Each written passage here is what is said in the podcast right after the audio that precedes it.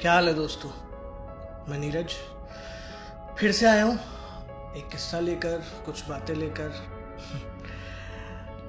तो ये जो किस्सा है, ये जो बात है, कुछ पाँच या छः साल पहले की है, जब मैं बैचलर हुआ करता था। हम चार पाँच दोस्त मिलकर एक फ्लैट में रहते थे। क्या दिन थे वो? किसी चीज़ की टेंशन नहीं थी। क्या नहीं करते थे हम वक्त गुजारने के लिए? घर के घर में बिग बॉस खेलते थे। आज कुछ आइडिया आ गया तो उठकर कोई शॉर्ट फ़िल्म बना ली। किसी दिन कुछ खाने का मन किया तो एक दर्जन आम लाकर आम रस बना लिया और नीचे जाकर टोकरी भरकर पूरियाँ ले आए। बाकी दोस्तों को ही बुला लिया और लपेट दिया सारा खाना। बारिश अच्छी हुई तो दिन में ही ओल्ड मॉन्ग के दो दो पैक पी लिए गए। जो मन करता था, सब करते थे। बस एक चीज़ नहीं की थी। कभी गोवा घूमने नहीं गए एक साथ। अब ये जो दर्द था, सबके दिल में एक जैसा था। क्योंकि हाथ में पैसा नहीं होता था।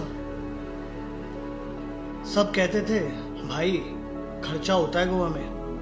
और इंसान के डरने की पुरानी आदत के चलते कोई भी गोवा के मज़े नहीं ले पाया था। अब गोवा जो है, अपने आप में एक अलग जगह है। एक अलग मौसम है। तो इस ख्याल ने हम सबको जकड़ लिया। तो बात उठी कि यार, कितना अच्छा होता अगर गोवा जा पाते। मज़ा ही आ जाता। लेकिन साला पैसा ही नहीं है। तभी हमारा एक दोस्त उठकर खड़ा हुआ और बोला, भाई, चिंदीगिरी में गोवा नहीं जाऊँगा मैं। जब भी जाऊँगा, फुल ऐशो आराम के साथ जाऊँगा।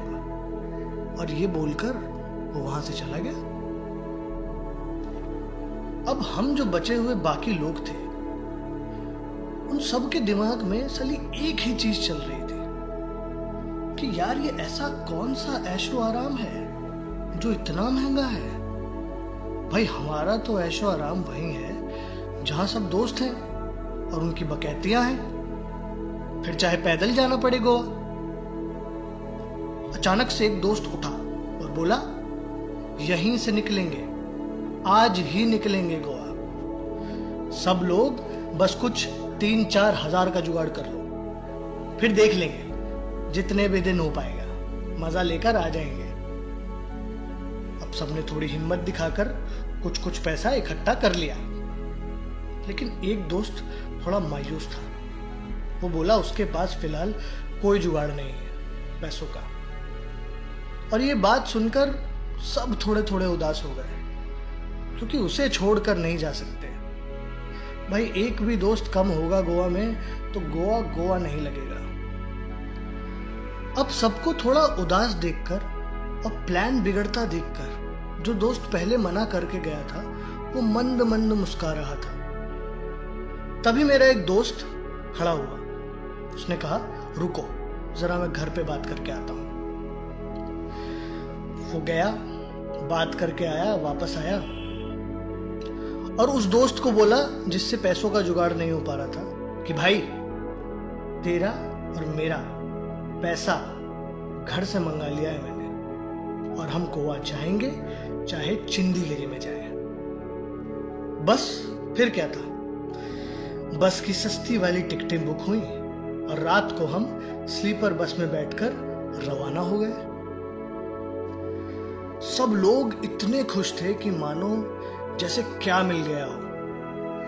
रात भर बस में चुटकुले सुनाए गए, बकैतियाँ की गई और हम पहुँच गए गोवा। पूरे दो दिन रुके हम गोवा में और हमारी ज़िंदगी का वो शायद सबसे बेहतरीन ट्रिप था, क्योंकि वो अनप्लान था और सिर्फ़ एक दूसरे के भरोसे हम गोवा आ गए थे और सबके नसीब से वो टैग हट गया कि भाई, गोवा नहीं जा पाए आज तक।